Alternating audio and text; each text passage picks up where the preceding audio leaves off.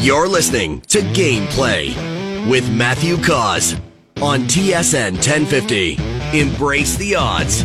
I want winners.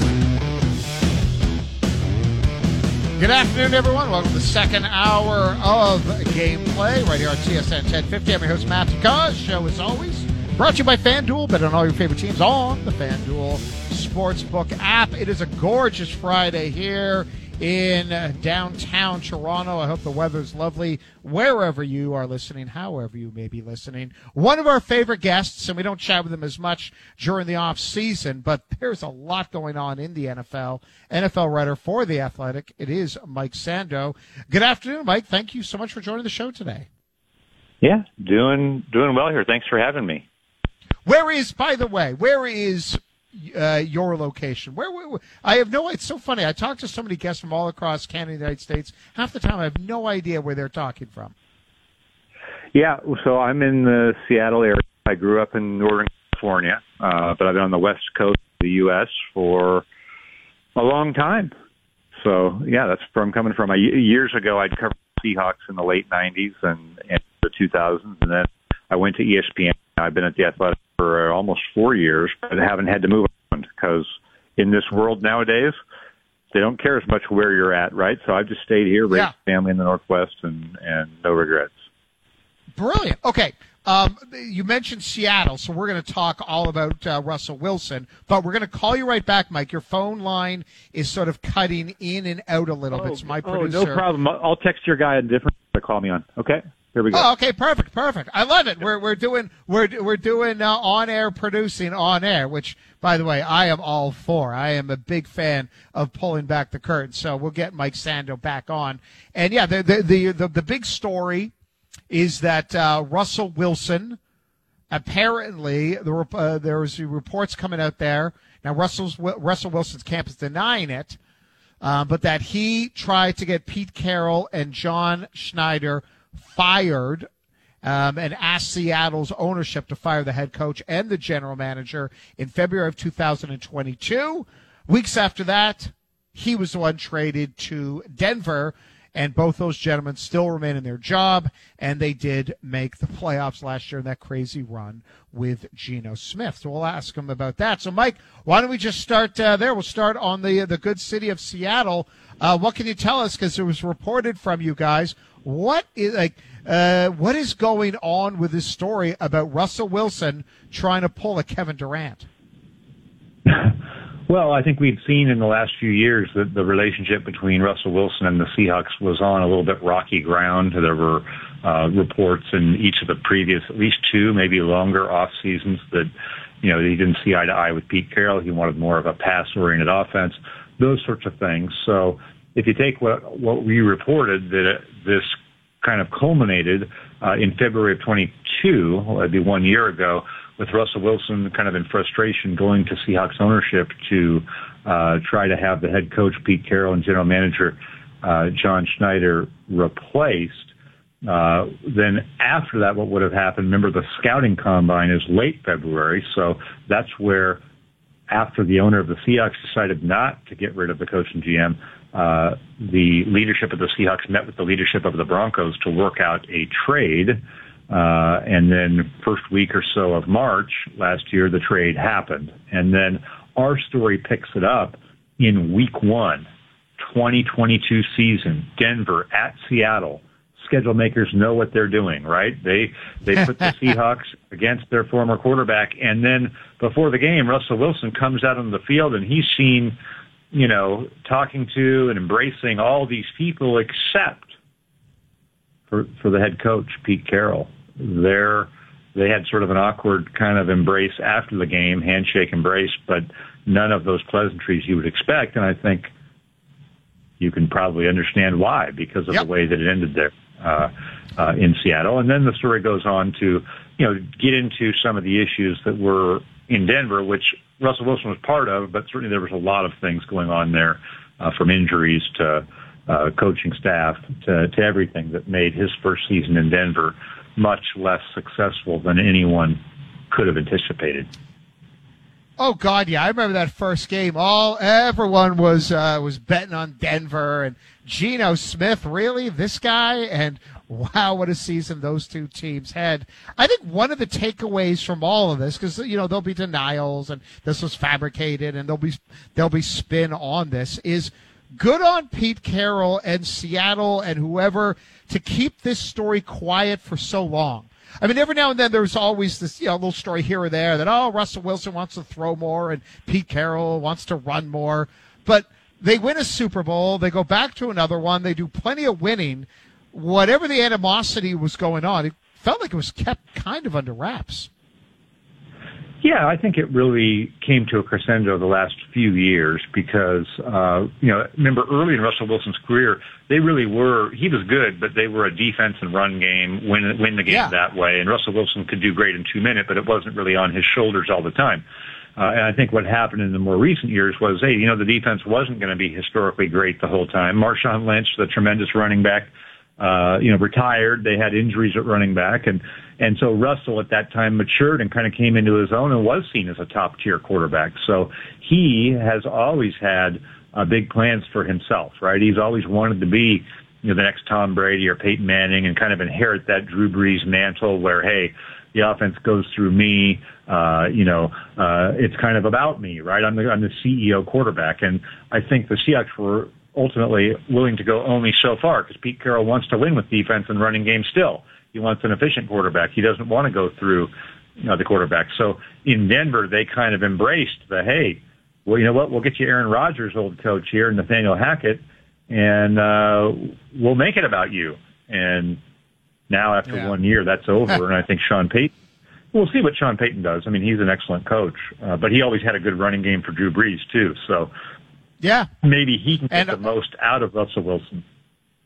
And maybe a lot of it just comes down to having Javonte Williams healthy, and and and we'll and we'll see. You know, it's funny. Like it, it's a lot easier right now, and just some of the the press, uh, some of the meet uh, press reports, and some of the um, uh, Russell Wilson talking after losses and the let's ride. Like Russell Wilson is weird. He became a bit of a punching bag, but I think overall, I'd, I'd love to see him back to the peak form because it was a fun version yeah. of of, uh, of Russell Wilson. If we want to continue to spin the wheel of what the hell's going on where with them, when it comes to quarterbacks, and we're joined by Mike Sando, NFL writer for the Athletic. I'm I'm so curious. I think you are as well. Is what happens with Lamar Jackson and Baltimore? Uh, on the one yeah. level, the guy won an MVP, and when he's been healthy, Baltimore does a lot more winning than losing. And you can also say the the Ravens they're like dead last in the NFL over his years in terms of the money they spent on receiver. So they never fully gave oh, yeah. him enough weapons around him. But then the other side is the um, just uh, not just how aloof that he was, being away from the team, always getting you know getting injured a lot. Like there are both red there are red flags on giving Lamar Jackson all the guaranteed money, but then on the other level, there's the big red flag of you want to be one of those teams that has the answer who you got at quarterback. I'm curious, Mike, where you where you fall on all things uh, Ravens yeah. and Lamar. Yeah, I think it's a very difficult situation because they're obviously much better with him. The points you made about the receiving corps, no doubt about it. I mean, they haven't given him the best chance to be, uh, you know, a more consistent passer. But at the same time, that's almost a result of he has such special gifts as a runner. You lean into that. You build your whole offense around it with the run game. You can't have everything, right? so they've had a good defense and special teams and all these things that help you win the game, but as a quarterback, when a quarterback has great success early in his career, uh, it's natural for him to want to, uh, you know, have it be more about him as a passer, right? And, and all of that. So you have a defensive or special teams head coach and John Harbaugh. You have an organization that I think was willing, has been willing to pay, uh, to pay Lamar Jackson, but not give him the Deshaun Watson fully guaranteed deal.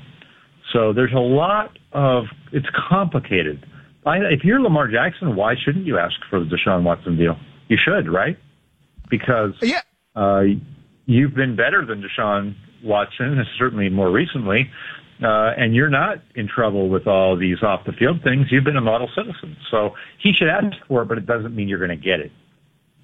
And I, do wonder if you just if we look at the history of roster building and teams and how teams have won. And again, it's another reason why, why Patrick Mahomes is clearly the best quarterback.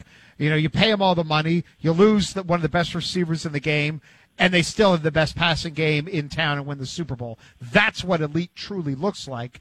Um, Yeah. And by the way, I'm not saying, oh, shame on Lamar Jackson for not being Patrick Mahomes, because we could say that about 30 other starting quarterbacks in the NFL.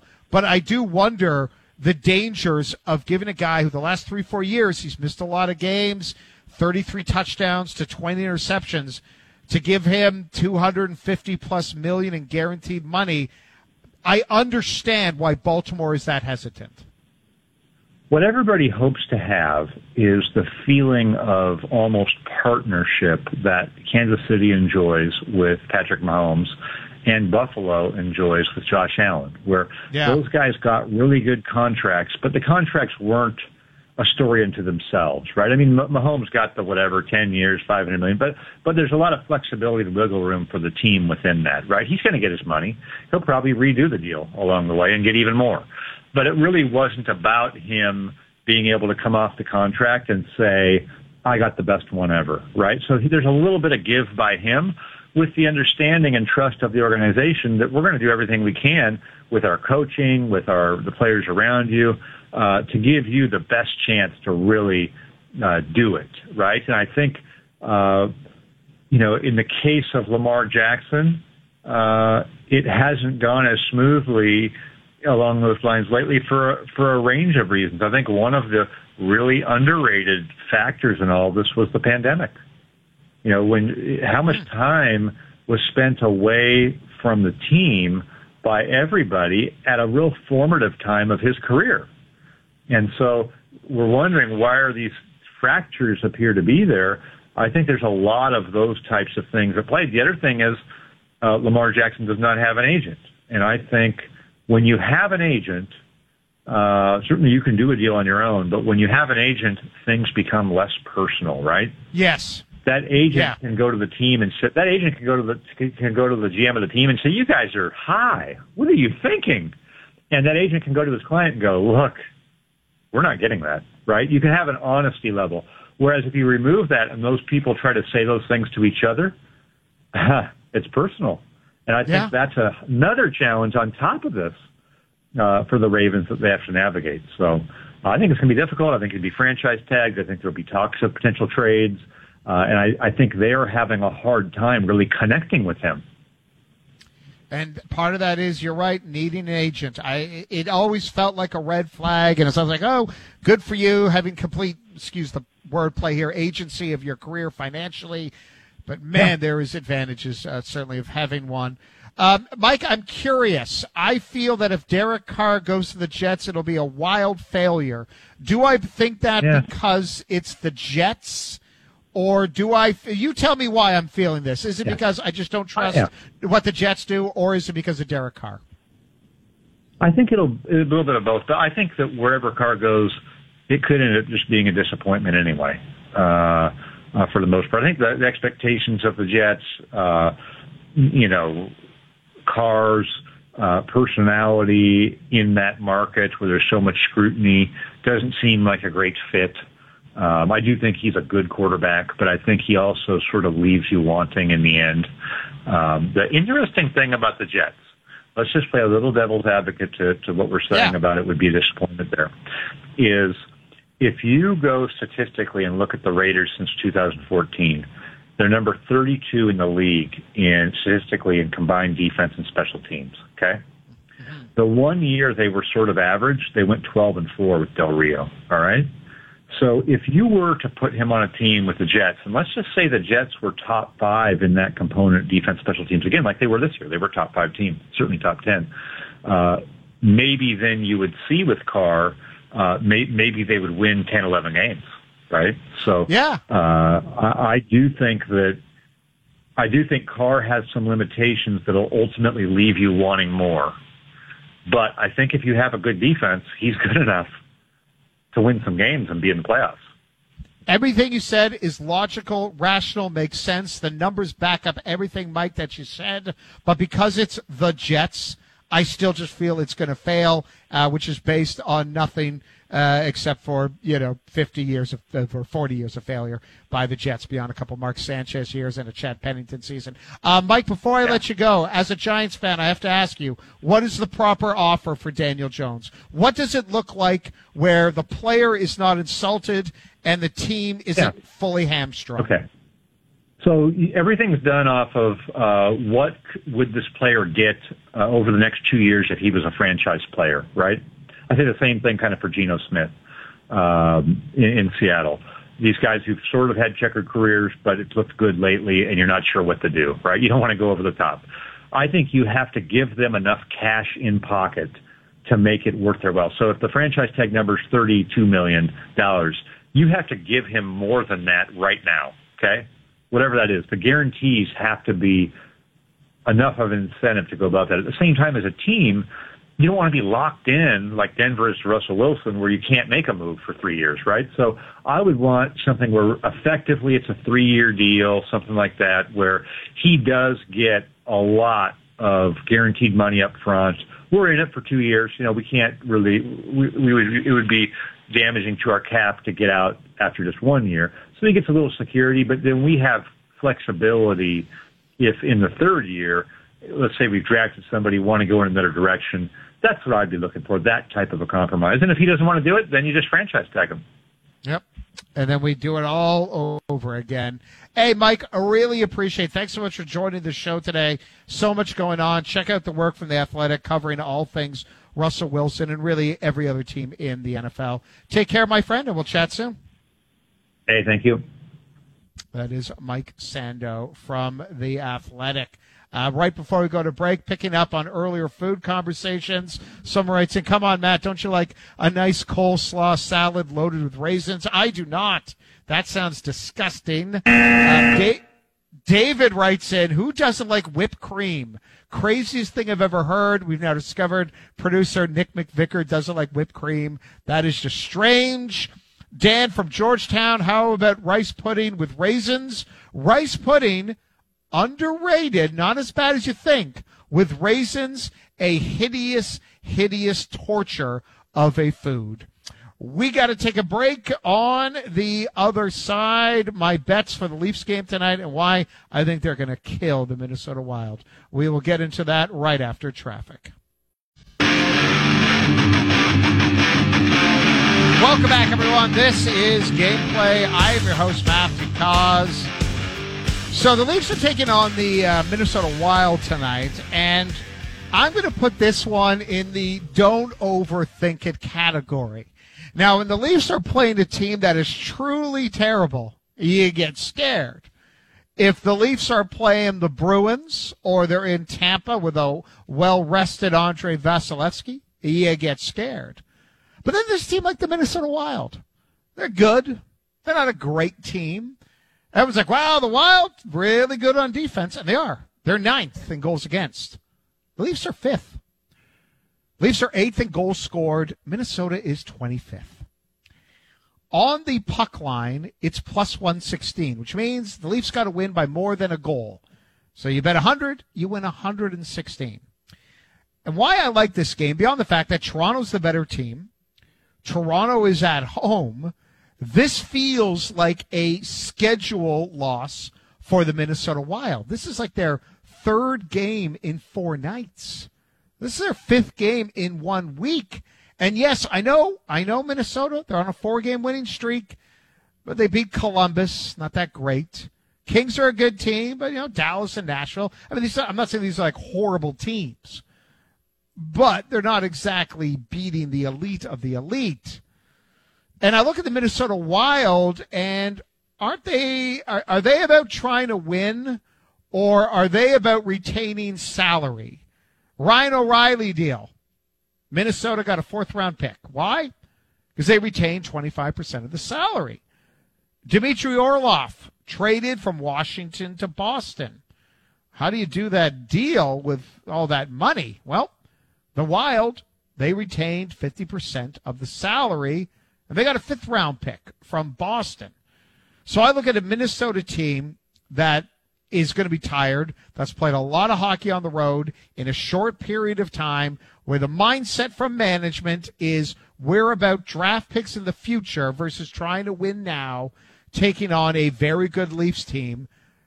Producer Nick McVicker, have I sold you? Leafs on the puck line plus 116. I think you might have sold me, Matt. I wasn't 100% sure, but uh, you got some good good reasoning behind your bet there. And by the way, Yeah. Wild GM Bill Guerin on overdrive later today, 4:30 he will be on overdrive. Wow. So, Okay, that's a good promo. I hope he's not listening right now. Bill, I understand you're doing a smart thing. You know, it's not about you. You can't win the Stanley Cup every year. You're accumulating these draft picks, and all you're doing is having to retain salary. To him, I say you are doing a hell of a job. As for tonight's game, I think Toronto wins. I think they more than win the, they win by more than one goal, and uh, so I'm going to take the Leafs on the puck line tonight. A word that rhymes with puck that we can't say on air, we're not. But I think uh, the coach of the St. Louis Blues, Craig Berube, he doesn't give many of them. Here's him talking about his team. A lot of our best players not doing the job. Why do you think that's the case? I don't know. You have to ask them, Jim. I guess they don't care about the team. I don't know. Not sure why. We have a lot of guys compete. Like there's a handful of guys really competing and doing the job, but again, you know, our best players aren't even close. Our our best players don't play with any passion, no emotion, and no no inspiration at all. They don't play inspired hockey.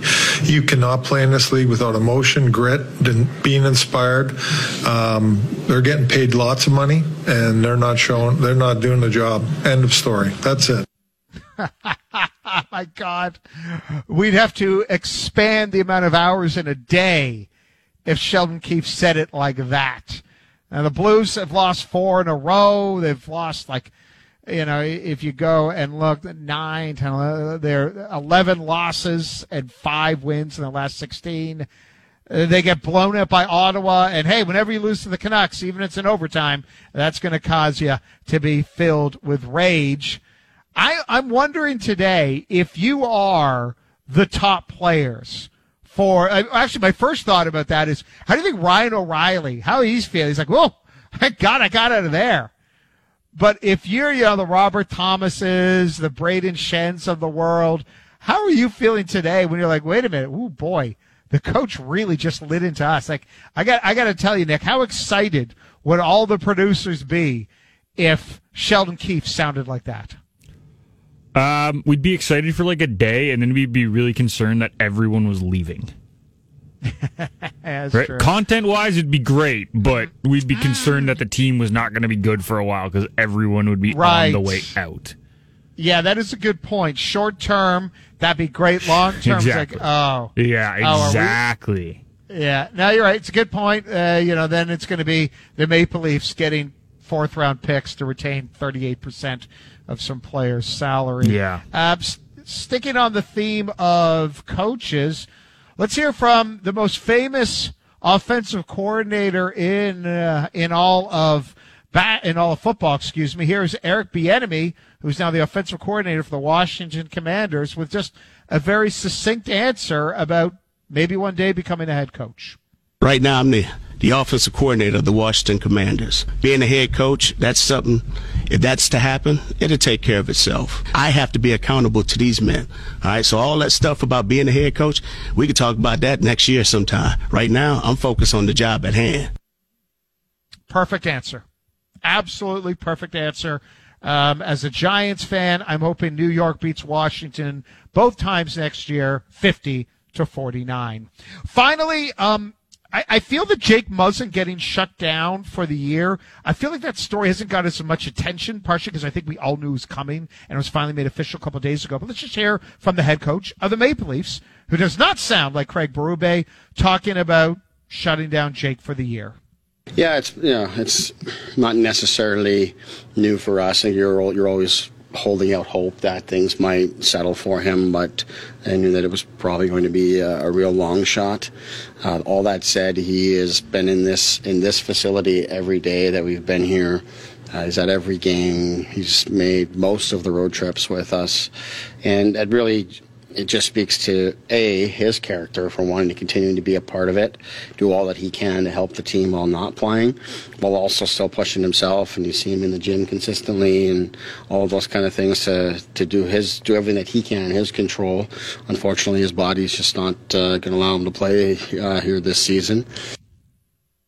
And that is a shame. And it gets it just sort of gets forgotten because we kind of all knew this was going to happen for a long time, but we wish nothing but the best for Muzzin. On the other side, we are going to do the Friday podium where we look at the top three stories from the past week. And also, there's a Brad Marchand clip where I know what he's trying to do is just be a troll to Toronto, Toronto fans, Toronto media, Toronto players. But there's actually a bigger picture thing going on. Um, and it should make you a little bit bummed out for everyone out there that wants hockey players to be more entertaining.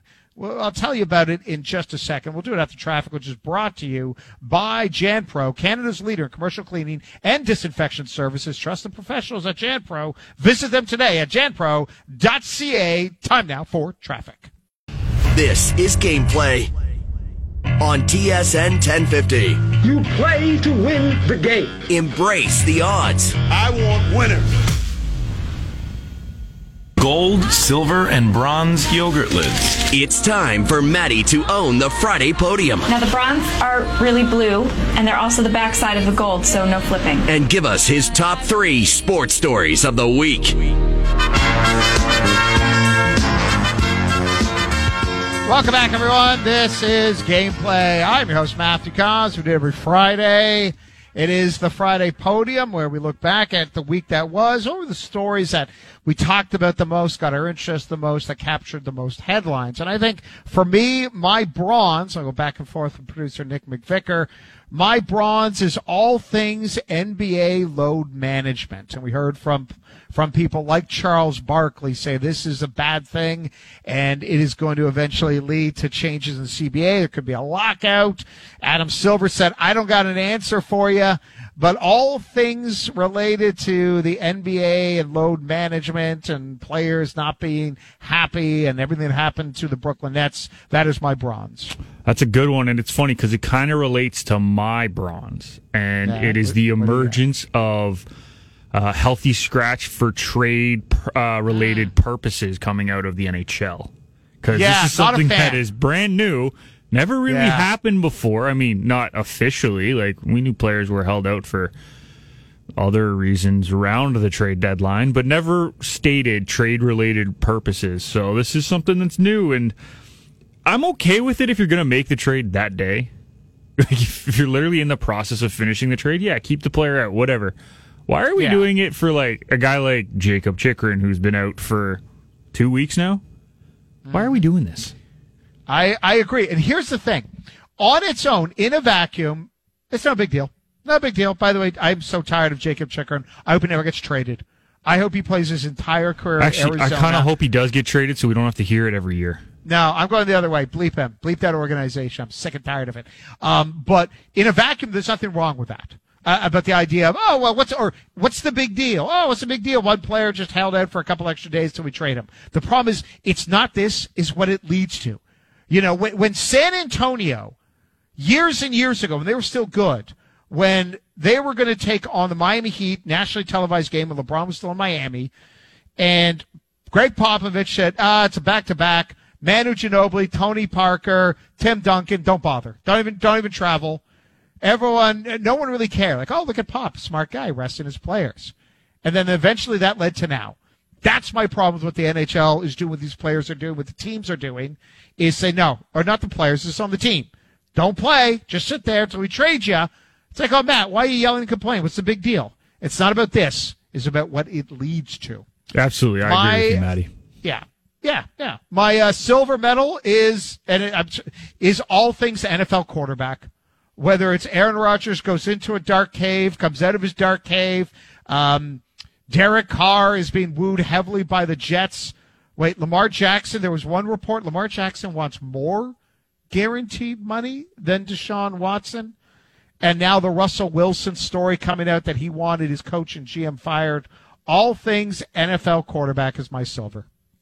It's a good one, Maddie, especially after the conversation we just had with Mike Sando. Um, Yeah. My What do you got? my silver is the NBA dunk contest. No, I'm kidding. my silver is the uh, lack of effort in the NBA All Star game and it becoming a serious problem. It, it was the biggest story coming off the weekend. Like we we didn't have a whole lot of conversation about. Wow, did you see some of the uh, plays that were made? Or wow, did you see the dunk? Con-? No, the question was, why do the players not care? Like that was that was what it was, and it's not on the players because there's no incentive to play. There's no incentive to try hard when it comes to oh. these Hey, I- games right now because there's more risk of injury than there is of having any payout in the end. So I understand where it's coming from. I just don't like it. There was an interesting take on the other side of this. Amin Elhassan, who used to be with ESPN and now works for Meadowlark Media and the Dan Le Batard radio show, his issue, and he's all mostly he's going to be pro player, but he's like to all the first and second year All Star players, what are you doing saying you're not going to try hard unless you get paid more money? You're the newbie. You don't know if you're coming back. This is supposed to be an honor. It's kind of an interesting um, other uh, other side. Uh, and I agree that. with Amin, that take hundred percent. Like you should be honored to be there. You should try your best. I, I'm all for that. But as of right Yeah. now, the way the game is set up and the fact that it's in the middle Doesn't of the happen. season and you're risking injury, like it's just not going to happen. I know it stinks. My gold medal is Ryan O'Reilly. All uh, they make the trade last Friday to bring him here. Uh, he was playing well, playing well, and then gets a hat trick against the Buffalo Sabres. And Ryan O'Reilly bringing him here. That that moved Tavares on the wing. So then there's all that conversation. But the Ryan O'Reilly trade is the number one headline for me uh, in the city of Toronto. And it should be. And I knew you were going to go there, so I would have had it on my list. I decided to keep it off to try to get as many stories as we could. My number one story this week is women's international soccer, let alone what we saw from the Canadians and the labor dispute that was, as well as the SheBelieves Cup and the Americans doing what they do in winning tournaments. Today, two more French players have said that they Yeah. will not play in the World Cup after their captain, uh, Wendy Renard, said she was not playing due to mismanagement from the association. That is an issue. And the fact that it's not just one club or one nation, it's multiple nations having issues with their management. It says a lot about the current state of women's soccer.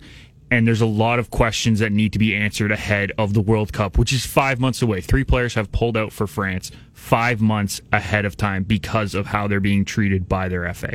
It's an issue. Yep, one hundred percent. Um, that is a massive, massive deal. All right, yeah, no, that's a that's a good one.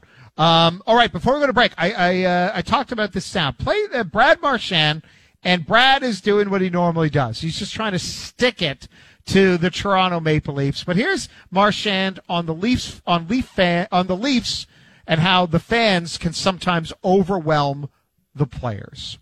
I think anytime you have a Canadian fan base, uh, they're very passionate about their team. So you're going to catch a lot of heat. Toronto fans are probably, I'd say, the most dominant fan base in, in Canada. Um, so that they can get pretty overwhelming.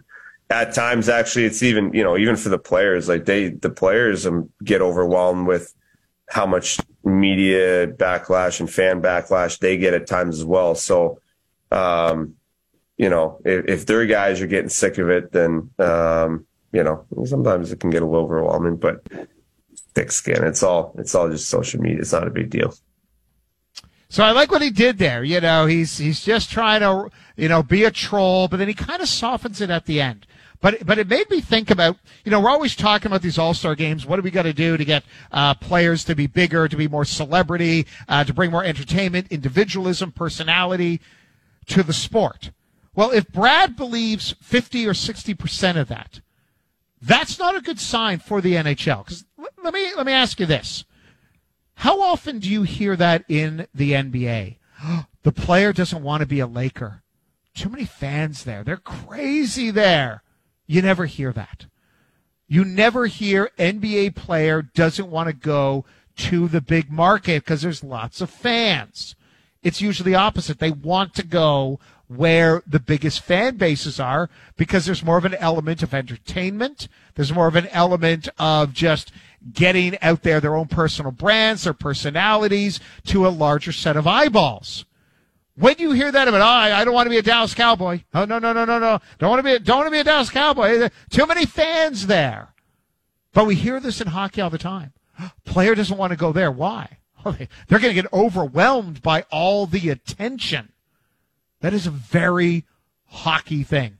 We do not hear about that in other sports. And it's funny. I hear that clip from Brad Marchand. I know my reaction is supposed to be bleep him. You're just doing a troll job. I see right through it. You're not even trying that hard. But for me, Nick, um, I, I heard that clip and my first thought was, have we ever heard in the other sports? And I'm sure there are some examples. I'm sure there are but it's just not part of the conversation in basketball and football. Uh oh, I don't want to go there. They got a lot of fans over there. Yeah, I don't know if we've ever heard it in the other sports, but th- there's always rumblings that that might be the case. I just don't think it's been actually said that way. So have you ever heard one person say, "I don't want to be a Laker"? No, I don't think it's been ever said like outwardly, but there have been some questionable signings, and you're just like, "Well, why'd that guy sign there?" And that's that's always the thought is that well, maybe they just didn't want to go to the big market; they prefer oh, yeah, the small I, market sort of thing. Yes, I, am sure there is examples. I, I right, I but yeah, you're right. Uh, we've never yeah. heard, we've never outwardly heard no. it. So I agree with you. It's it's kind of out yeah. there, and it's a very it's a very hockey esque thing by the sounds of it. Yeah, and again, maybe it's just been a troll job, but that was kind of my first thought. And yes, I don't believe in being an absolutist. I'm sure there are some NBA players that are more happy just being in Minnesota than they would be in LA. Or, you know, in the NBA, a lot of people were like, well, maybe he can sign in Toronto because they don't they don't care about the game as much up there and they can just go about their day. I'm like, that doesn't make sense to me. By the way, good luck good luck with that. Good luck with that. All right, we got to take a break. On the other side, we got sound of the day, but first, time for traffic.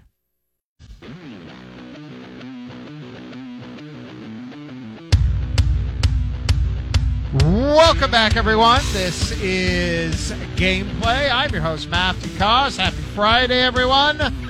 But again, as I always say over and over again, try not to take too much glory about the weekend. It's only two of the seven days of the week. Try to find some joy in Monday because you don't want to wish away time because time is finite and then eventually we don't exist again forever. Hey, it's a sunny Friday. Hope everyone's out there and enjoying themselves. Uh, by the way, way to bring us down on a Friday. what, what was that? In my head, I decided I wanted to go from inspirational to something really Debbie Downer and then immediately go into, but hey, it's a sunny blue day here in downtown Toronto with the contrast being wildly jarring. And I think I accomplished that. Gameplay on TSN 1050 is brought to you by FanDuel. Make every moment more. Get your winnings fast when you download the FanDuel Sportsbook app today. All right, let's get to it. Let's get to sound of the day. Sound of the day, sound of the day. Here comes the sound of the day. And actually, before we get to the main one, just one more time for me. The Raptors beat the New Orleans Pelicans last night. The star was Jakob Poeltl. And the difference this guy is making has been pretty remarkable. And we'll talk about that in a moment. But just give me quick. The Chris Boucher dunk, Matt Devlin, Jack Armstrong on the call. Here's how that sounded. McCollum, three on one, four on one.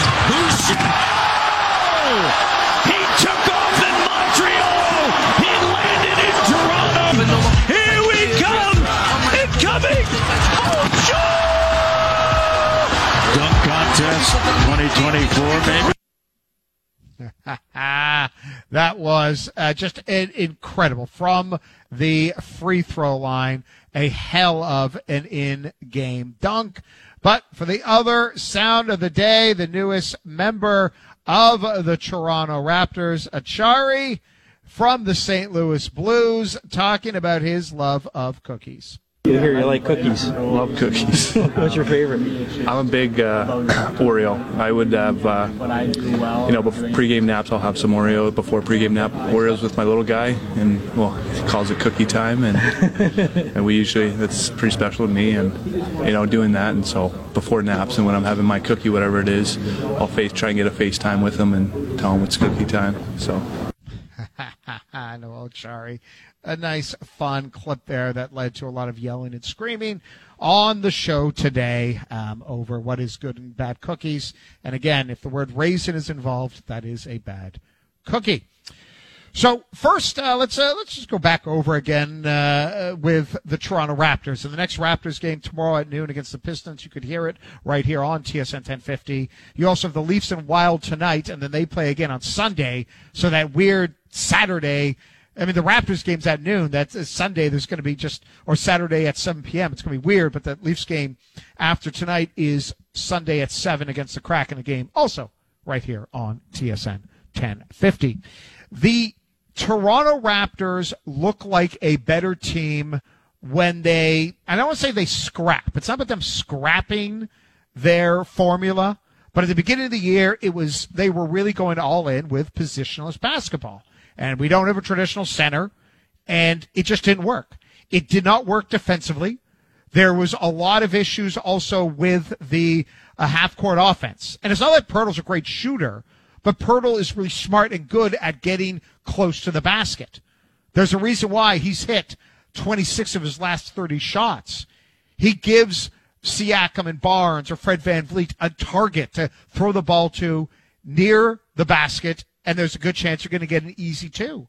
And then beyond that, just rim protection, making life harder for big men taking shots close to the basket, setting screens, creating more open space for other Raptors. Poeltl has been great. The team has won three out of four. He will not continue to put up these numbers. We understand that.